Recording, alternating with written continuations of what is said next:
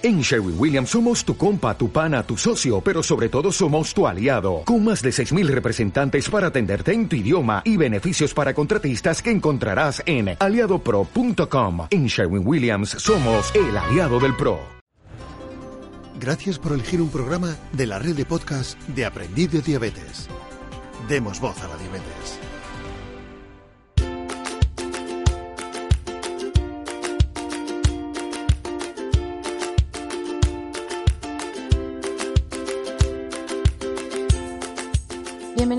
A esta primera edición de Diabeticosas, la vida, las emociones y mi diabetes. Permítanme presentarme antes de cualquier cosa. Mi nombre es Mariana, soy licenciada en psicología y educadora en diabetes. Vivo en la Ciudad de México, desde donde les hablo esta mañana. Vivo además con diabetes tipo 1 desde hace, bueno, no entremos en detalles y no digamos números, pero muchos, muchos años.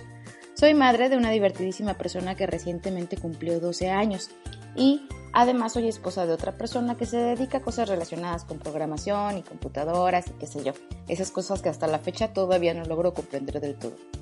Actualmente soy gerente de proyectos en Beyond Taiwan y estoy a cargo de uno de sus programas en nuestro idioma español, Beyond Taiwan ES. Para mí, la diabetes es mejor comprendida cuando se comparte. Intercambiar experiencia de vida no solo ayuda a quien transmite, en este caso a mí, sino a quien recibe un culo informativo, en este caso a ti, o, claro, al revés creo firmemente en la educación entre pares. En este espacio vamos a platicar sobre nuestra salud emocional. Este espacio no es solo mío, también es tuyo, así que por favor mándame tus comentarios, sugerencias y por supuesto quejas en cuanto termines de escuchar esta breve transmisión. Empecemos y sean todos ustedes muy bienvenidos. Primero vamos a hablar sobre la llegada de nuestra condición. La llegada de una condición crónica, pongamos el nombre que querramos poner, diabetes tipo 1 o llámese como se llame, somete a las familias enteras a un grado de estrés importante. En el proceso de duelo es normal que observemos diferentes reacciones en cada uno de los miembros de la familia, de nuestra familia, o incluso diferentes reacciones en nosotros mismos. La diabetes tipo 1 es una condición que generalmente toma por sorpresa a todos los que estamos involucrados. Digamos que, como dijo Iñaki Lorente en uno de, sus más, en uno de los más grandes eventos sobre diabetes tipo 1, el Diabetes Experience Day, del cual les voy a platicar en alguna de otras de estas emisiones, es como si fuera un guantazo. Nos referimos a un guantazo porque de pronto y en lo que menos te das cuenta, ¡pum! te dieron un trancazo de aquellos sin que lo vieras siquiera acercarse. Así aparece la diabetes tipo 1, o al menos así apareció la diabetes tipo 1 en mi caso. Estoy casi segura que también así fue en el tuyo. Es por eso, y porque aparece como guantazo, que su aceptación también se torna un poco más complicada que otras condiciones, pues no tuvimos este tiempo necesario para el aprendizaje y lectura sobre cómo domarla antes de que llegara a nuestras casas y por supuesto que interrumpiera nuestro ritmo de vida y afectara tanto a nuestras familias. Pues bueno, Fuiste de aquellos que sacaron el boleto en la famosa rifa y al igual que yo fuiste derribado de un guantazo. Caíste en el piso, algunas veces llorando y sientes que no sabes qué cosa tienes que hacer a continuación. Primero, si eres papá de un pequeño, debes saber que el impacto emocional es innegable en ambas partes. Esto quiere decir que tan va a afectarte a ti como padre de familia como a tu pequeño. Pero hasta donde hemos visto en la consulta, este impacto tendrá un efecto distinto en los pequeños que en los padres o tutores. Y además, y lo más importante es que el efecto principal, aquel que te hace sentir tan preocupado y tan triste, no durará por siempre. Bueno, el duelo es un proceso necesario para afrontar una pérdida significativa. Significativa es una palabra confusa, pero significa una pérdida importante. Estamos, por supuesto, muy acostumbrados a escuchar la palabra duelo cuando nos referimos a la pérdida de un ser querido o incluso a la disolución de un matrimonio.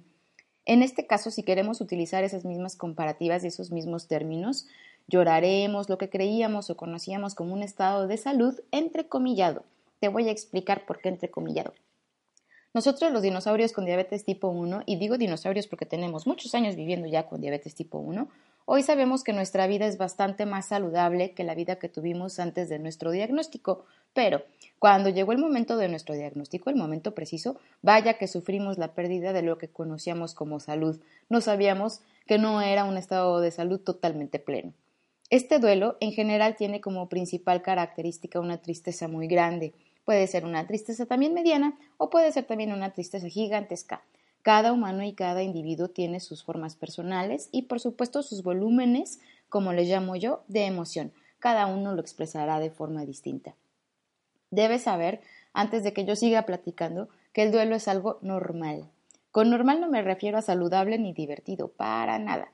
Me refiero a que, en mi voz de persona y no de profesional de la salud, serías prácticamente un marciano de no agobiarte y sentirte confundido tras el diagnóstico de algo tan tremendamente complejo como la diabetes tipo 1. Y Mariana, bueno, entonces, ¿qué cosa es esto del duelo?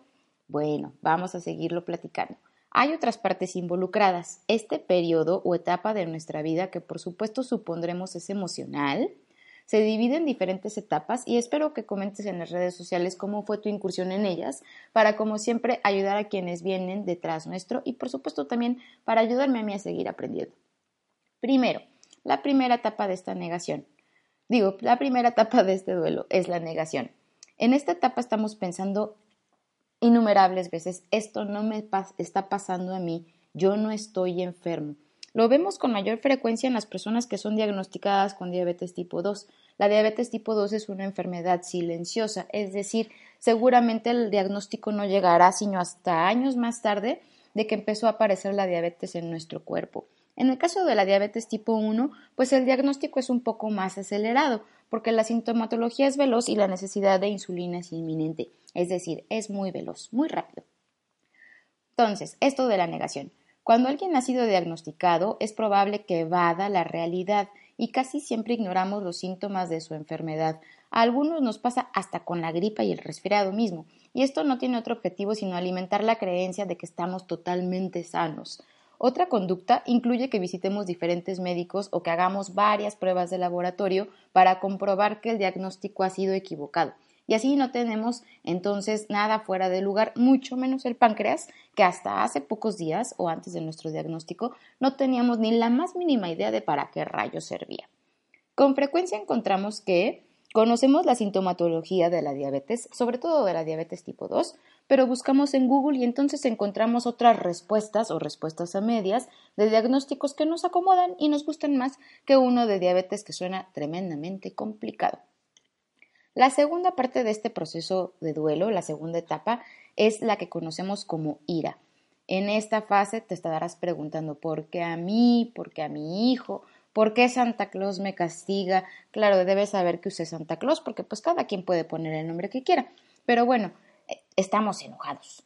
En esta etapa se piensa que la pérdida fue tremendamente injusta porque fuimos diagnosticados con diabetes tipo 1 y se caracteriza principalmente por un montón de lágrimas, por supuesto, también quejas, y además por un gran enojo que en ocasiones puede ser dirigido a quien menos la merece, menos lo merece, la pareja, la familia, el personal médico, nuestro perrito, nuestro gatito, los amigos de la escuela en caso de los niños e incluso hasta los muñecos de peluche mismos. Ellos también son víctimas a veces de nuestra segunda etapa del duelo que se llama ira. También, tristemente, es común que en esta etapa el envío de malas vibras a quienes pensamos son más saludables. Por ejemplo, yo fui diagnosticada con diabetes tipo 1 y sentía una tremenda envidia con mi amiga Martita, que es un nombre totalmente ficticio, pero no la quiero involucrar en este podcast, sentía una envidia absoluta por su estado de salud. Claro, yo no sabía hasta ese momento que yo a la larga sería mucho, mucho más saludable. La tercera etapa es la negociación. Esta es una etapa muy interesante porque poco a poco vamos comprendiendo. La diabetes no tiene cura, todavía, tristemente. Conocemos de distintos esfuerzos que ya se han platicado en distintas emisiones y programas de este gran proyecto de aprendiz, pero todavía no hay una cura. Todavía no logramos entender del todo y comenzamos las negociaciones, por supuesto, con entes superiores, con los médicos y con otras personas. En mi país, por ejemplo, es muy común prometer que si nos curamos vamos a ir de rodillas hasta la basílica, que es una gran edificación religiosa. Claro que eso no va a pasar, ¿no? No nos vamos a curar, a menos que la ciencia sí lo trabaje. Y tener fe, pues es también de, gran ayuda porque nuestra salud emocional lo agradecerá, pero bueno, si me cubro, prometo ir cada domingo a la iglesia. Si cumplo con todas las indicaciones médicas, volveré a estar sano. Lo cierto es que no, no vamos a volver a estar totalmente sanos como lo conocíamos antes. Pero bueno, en esta etapa poco a poco vamos aprendiendo, vamos comprendiendo que no va a haber una cura y que ciertamente tenemos que tomar al toro por los cuernos y empezar con nuestro cuidado y el buen manejo de nuestros niveles de glucosa. La siguiente etapa es una de las menos divertidas. Se llama depresión o le llaman depresión. A pesar de que es quizá la etapa más compleja de un duelo, es la etapa que indica el inicio de nuestra recuperación emocional. No lo vas a creer, pero así es. Nos damos cuenta de que no podemos ignorar a la diabetes, por supuesto que tampoco podemos revertirla, como ya hemos platicado. En esta etapa nos sentimos llenos de tristeza y optamos por volcar nuestra mente hacia recuerdos que antes quizá no hubieran sido tan importantes. Por ejemplo, en mi caso, ¿te acuerdas cuando disfrutabas tanto de un mazapán de rosita todos los días? Ay, Dios mío, tan feliz que yo era comiendo pastelillos rellenos de dulce de leche por las tardes. A pesar de lo poco relevante que ahora nos suene, o de que ahora me suene a mí, 30 años después de haber sido diagnosticada con diabetes tipo 1, alguna vez este tipo de discurso y recuerdo fue capaz de generarme una enorme tristeza. Si la persona no cuenta con un espacio de expresión donde pueda hablar sobre estos miedos, las emociones y ese tipo de, cosas y de sentimientos que van a surgir inevitablemente tras el diagnóstico de la diabetes tipo 1, se corre el riesgo de pasar de un estado de tristeza a un estado de depresión que como conocemos los que nos dedicamos a estos temas de la salud emocional como estado depresivo mayor. Es mucho más difícil la recuperación y tiene que haber mucho más involucramiento de todo el núcleo familiar y del entorno. Pero bueno, si llegáramos a tener depresión en la extensión de su palabra, el camino para llegar a la aceptación de nuestra condición de vida sería más largo y mucho más difícil. La siguiente etapa y la última es la aceptación. No creas que la aceptación de una condición de vida tan compleja como la diabetes tipo 1 es de la noche a la mañana. Esta aceptación es de forma gradual. Poco a poco iremos haciendo las paces con la condición, dirían algunos colegas míos de la salud emocional. En mi caso específico, yo no he hecho las paces enteramente con la diabetes. Algunos hemos convivido más de 30 años con ella y aún no logramos hacer las paces del todo. Sin embargo, y antes de que me regañen, hemos logrado coexistir y cohabitar. Yo cuido de ella para que ella cuide de mí en un futuro. El primer día si me hubieran pedido dibujar a mi diabetes definitivamente y sin pensarlo, habría yo dibujado el monstruo más horrendo y hubiera utilizado los colores más horrorosos. Hoy dibujo sin y si me pidieran dibujarla nuevamente, dibujaría algo que viene detrás mío, pero que no me quita identidad, ni entorpece mi vida y mucho menos estorba mis objetivos y sueños. Eso sí, somos una, nos cuidamos y aunque no siempre nos queremos, nos respetamos tremendamente. El duelo es un proceso que se experimenta de forma diferente en cada persona. Las etapas no necesariamente son consecutivas, vaya, no quiero decir que las, etapas serán todas las mismas en todas las personas y que vendan una justo detrás de la otra. Es posible que estas etapas puedan retroceder a etapas anteriores o también es posible que no presentes todas esas etapas, todas esas de las cinco etapas. Bueno, esas son las etapas del duelo y eso es a lo que se refiere el duelo. Como te platiqué, ¿es normal? Sí, es enteramente normal. ¿Sentirte desesperado y preocupado? Sí, también es normal sentirte desesperado y preocupado. Con mucha frecuencia cuando convivimos con profesionales de la salud que forman parte del equipo multidisciplinar para el cuidado de los diferentes tipos de diabetes, platicamos justamente de esta intervención. Les pedimos pensar por un momento qué pasaría si de pronto llegas tú a un consultorio y te son dadas un montón de instrucciones para llevar a cabo e implementar de un minuto a otro, pero no tienes ni la menor idea de por dónde empezar. Y bueno, ellos sorprendidos pues contestarán con cara de susto que no lo habían delucidado y no lo habían pensado así, pero entonces llegamos a la conclusión placentera para algunos de nosotros de que la educación en diabetes es fundamental. Si tú fuiste recientemente diagnosticado, si tu hijo o tu hija fueron recientemente diagnosticados, debes saber que sentirte mal emocionalmente no está fuera de lugar. Es un proceso, es parte de lo que te ayudará a convertirte en una persona más fuerte para que logres manejar de mejor forma una condición tan pero tan complicada como la diabetes tipo 1. En ese sentido, el mejor consejo que tenemos quienes hemos vivido ya muchos años con diabetes tipo 1 y que nos dedicamos a alguna de las áreas para el manejo de la diabetes en general es la educación en diabetes. La educación en diabetes es, no se trata de clases de diabetes, que es muy diferente. Sentarnos en un salón y tomar apuntes, pues en realidad sí, nos dejará cierto aprendizaje, pero quizá no nos ayude a modificar algunas conductas que podremos llevar a cabo para un mejor manejo de nuestros niveles de glucosa en sangre. Hay que recordar que el objetivo del tratamiento en general para la diabetes tipo 1, aquí siendo muy específicos, es el mejor manejo de nuestros niveles de glucosa en sangre para tener unas cifras saludables de glucosa y así, por supuesto, evitar complicaciones a corto, mediano y mucho más a largo plazo. Entonces, La educación en diabetes incluye no solo las estrategias farmacológicas y no solo eh, el mejor manejo de nuestros niveles de glucosa en sangre, sino además incluye otras cosas entre las que se encuentra nuestra salud emocional, compartir nuestra experiencia con otros, estudiar y aprender sobre alguien que lleva más años que nosotros viviendo con diabetes tipo 1 y que se ha dado la tarea de estudiar minuciosamente esta condición, nos dará mejores herramientas y nos hará todavía más fuertes.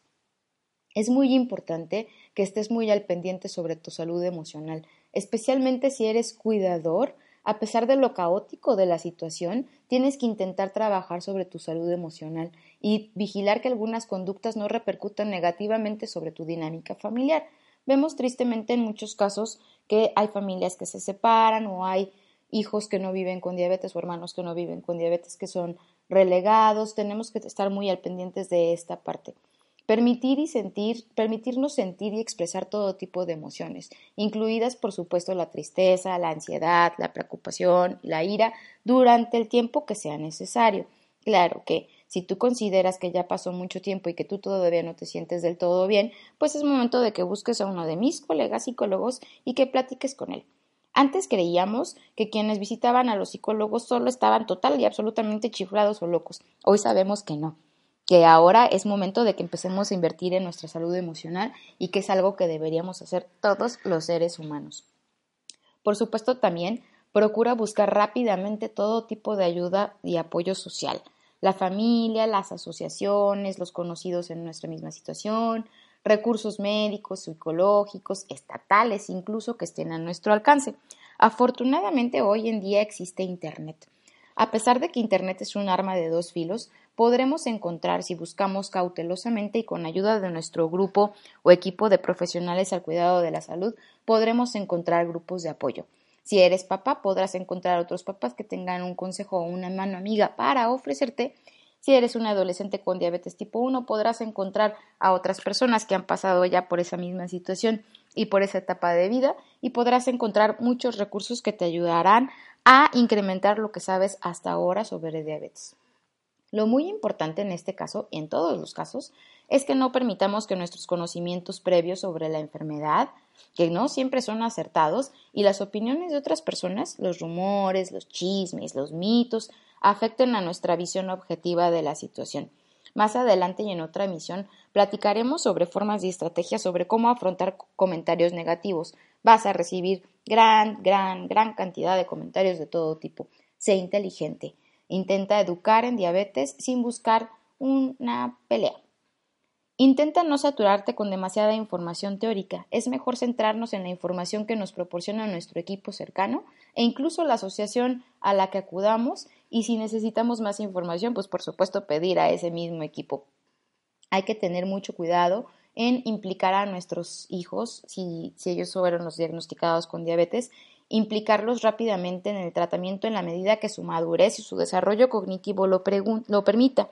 Hay que hacerlos protagonistas de su propia historia, de su propia narrativa. Con narrativa me refiero a que ellos tienen que aprender poco a poco sobre lo que se trata el automanejo de una condición muy compleja como es la diabetes tipo 1.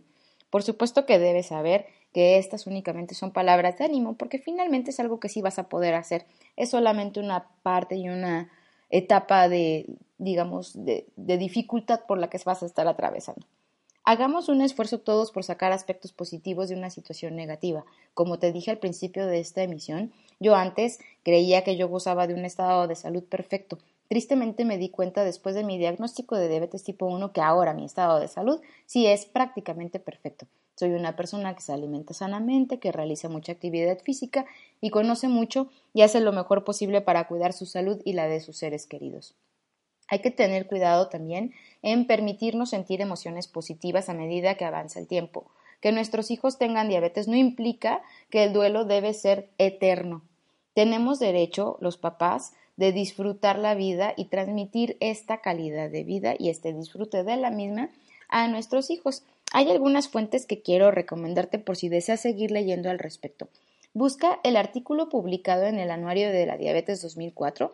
Es un artículo interesantísimo que se titula Aceptar el diagnóstico no significa no, no pasa nada si no sé vivir con ello. Y es un artículo que fue escrito por Isabel Moneo y Lidia Martín, que son psicólogas colaboradoras de la Universidad de Diabetes Pediátrica del Hospital Ramón y Cajal en Madrid. Si estás al pendiente de mis redes sociales, estaré compartiendo ahí algunas fuentes que te serán de gran utilidad. Te agradezco mucho haberme acompañado en esta pequeña emisión. Es una emisión de tan solo 20 minutos que espero haya dejado algo significativo para ti. Por favor, mándame tus comentarios, son muy importantes.